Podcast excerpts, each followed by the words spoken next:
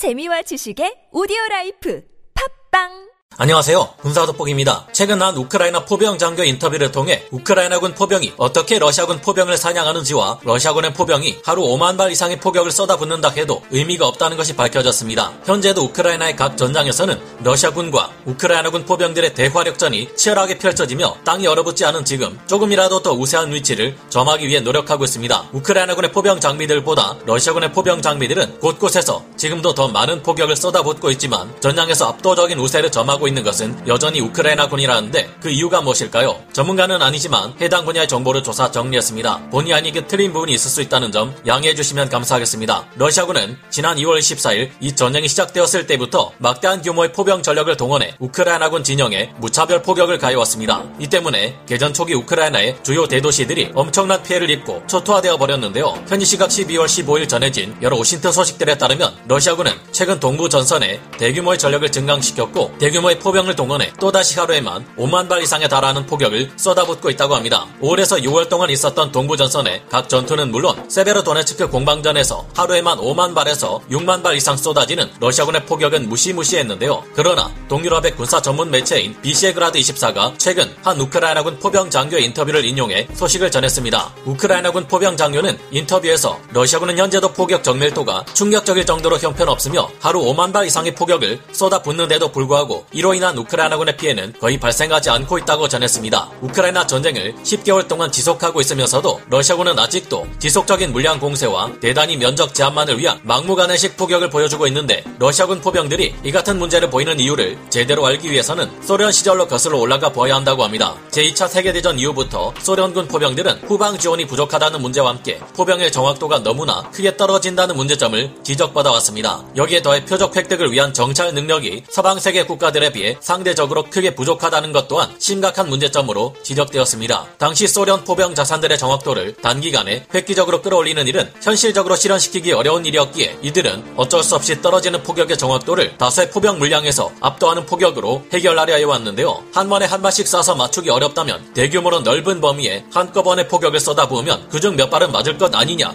이런 계산하에 내려진 판단이었습니다. 물론 현대식 포병 전술 교리가 자리 잡지 못했던 수십 년 전 과거에는 이와 같은 소련군의 포병 전술교리가 그야말로 무시무시한 화력투사의 끝판왕 같은 존재이며 스탈린의 말대로 포병은 전장의 신이라는 말과 함께 공포스러운 존재로 자리 잡고 있었습니다. 하지만 미군은 이와 정반대되는 색다른 방식의 포병 전술 교리를 구축했는데요. 미군의 경우 반대로 최대한 적은 수의 포탄을 사용해서도 최대한 정밀한 포격이 가능하도록 정확도를 크게 상승시키는 방식으로 포병 전술 교리를 발전시켜 왔습니다. 미군의 이런 새로운 포병 전술 교리는 실제 일어났던 이라크 이란 전쟁 그리고 무엇보다 미군의 압도적인 군사력을 전 세계에 각인시켜준 걸프전을 통해 크게 알려졌는데요. 당시에도 소련군은 부족한 표적 획득 능력과 포병 자산의 떨어지는 정확도를 극복하기 위해 적 전장을 광범위하게 공격함으로써 압도하려는 전술 교리를 추구했습니다. 하지만 미군과 나토 회원국들 같은 서방 국가의 포병들은 소련의 포병 장비들보다 조금 더 가까운 곳에서 포격을 실행하는 위험을 감수하고서라도 매우 정확하고 치명적인 포격을 통해 적은 수의 포격으로도 적의 화력을 분쇄하는 새로운 포병 전술 교리를 구축하는 데 성공했는데요.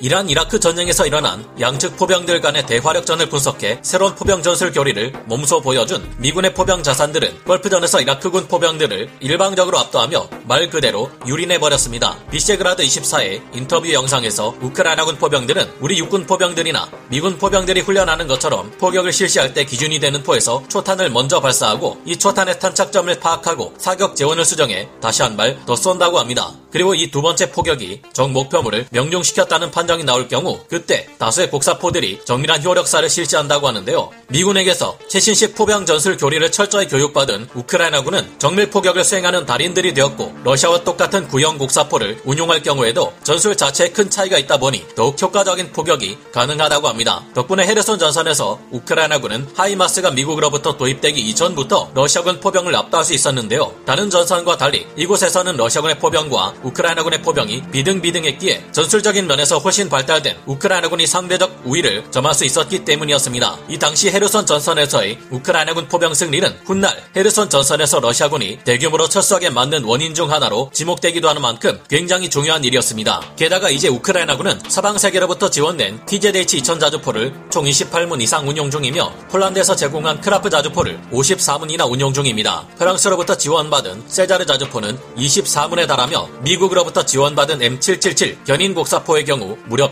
136문, M109 자주포는 총 50문 이상을 운용 중인데요. 게다가 이번 전쟁에서 가장 눈에 띄는 활약을 보이고 있는 하이마스 다연장 로켓의 경우 현재 총 20문 이상을 운용 중이며 하이마스의 두배 위력을 가진 M270 MLRS까지 16문 이상을 지원받아 전선에서 사용하고 있습니다. 이들은 모두 러시아군의 포병 장비들을 정확도뿐만 아니라 사거리에서도 크게 능가하는 데다 관리 상태도 더 좋아서 적은 숫자로도 많은 러시아군의 포병들을 압도할 수 있다는 것을 증명해 왔습니다. 지난 4월에서 5월까지 러시아군의 포병 장비들은 우크라이나의 포병 장비들을 10배 이상 앞서는 숫자를 가지고 있어 압도적인 포격이 빛을 발했지만 우크라이나군의 포병 장비가 이제는 러시아군의 포병 장비마저 넘어선 지금은 똑같이 러시아군이 하루에 5만 발을 퍼붓는다고 해도 4월에서 5월 당시와는 다른 상황이 전개되는 것으로 보입니다. 그런데 러시아군은 그런 거 없고 처음 초탄을 쏠 때부터 무조건 대규모 포격을 마구 날리는 물량 위주의 포격 전술을 아직도 구사하고 있다고 합니다. 안 그래도 정확한 목표물에 대한 정찰 능력이 부족한 러시아군은 수정 사격 같은 것 없이 방열을 마친 포병들이 순서대로 목표 지점 을 향해 무차별 포격을 실시하는데 이 때문에 하루 5만 발에 달하는 포격을 쏟아 부어도 제대로 명중하는 것이 극히 적다고 합니다. 설상가상으로 포탄의 관리를 엉망으로 해온 탓에 그들의 포탄은 습기를 머금고 화약이 떡진 상태가 되어 불발탄이 나오거나 제대로 된 사거리나 포구 초속을 달성하지 못하는 등의 문제로 안 그래도 떨어졌던 정확도가 갈수록 더욱 크게 떨어져 갔는데요. 이제 러시아군 포병들은 목표 지점에 우크라이나군이 정말 있기는 있는지 목표물이 포격을 받고 파괴가 되었는지 되지 않았는지도 알아보지 않고 그저 많이 쏘면 그중 몇 발은 맞을 것이라는 기대를 안고 포격을 실시하는 중이라고 합니다. 당연히 이런 방식으로 포병 화력 자산들이 포탄을 마구 낭비할 경우 러시아군은 당장 포탄 부족 사태에 직면하게 됩니다. 러시아군의 포탄 보유량이 막대했던 지난 4월에서 6월 초까지만 해도 이런 러시아군의 보급은 큰 타격을 받지 않았지만 6월 말 우크라이나군이 장거리 정밀 포격이 가능한 M142 하이마스와 서방제 포병 장비들을 운용해 러시아군의 탄약고들을 가리지 않고 모조리 없애버리자 예상대로 러시아군 포병은 급격히 힘을 잃어갔습니다. 러시아군 포병의 포격이 줄어들기 시작하자 이제 러시아군의 포병 장비들은 정밀 타격이 가능하면서도 신속한 shoot and scoot 전술로 치고 빠지기를 반복하는 우크라이나군의 서방제 포병 장비들에게 일방적으로 사냥당하기 시작했습니다. 안 그래도 러시아군의 보급은 길게 늘어지며 우크라이나군과 파르티잔들에게 습격받는 것이 반복되어 왔는데 겨울이 되면서 이 같은 문제는 더욱 크게 부각되고 있습니다. 러시아군 포병들은 지금도 너무나 많은 포탄을 소모하며 대포병전을 치를 수밖에 없는 상황이고 그러다 보니 항상 보급에 있어서 가장 우선시 되는 것은 포탄들이기 때문입니다.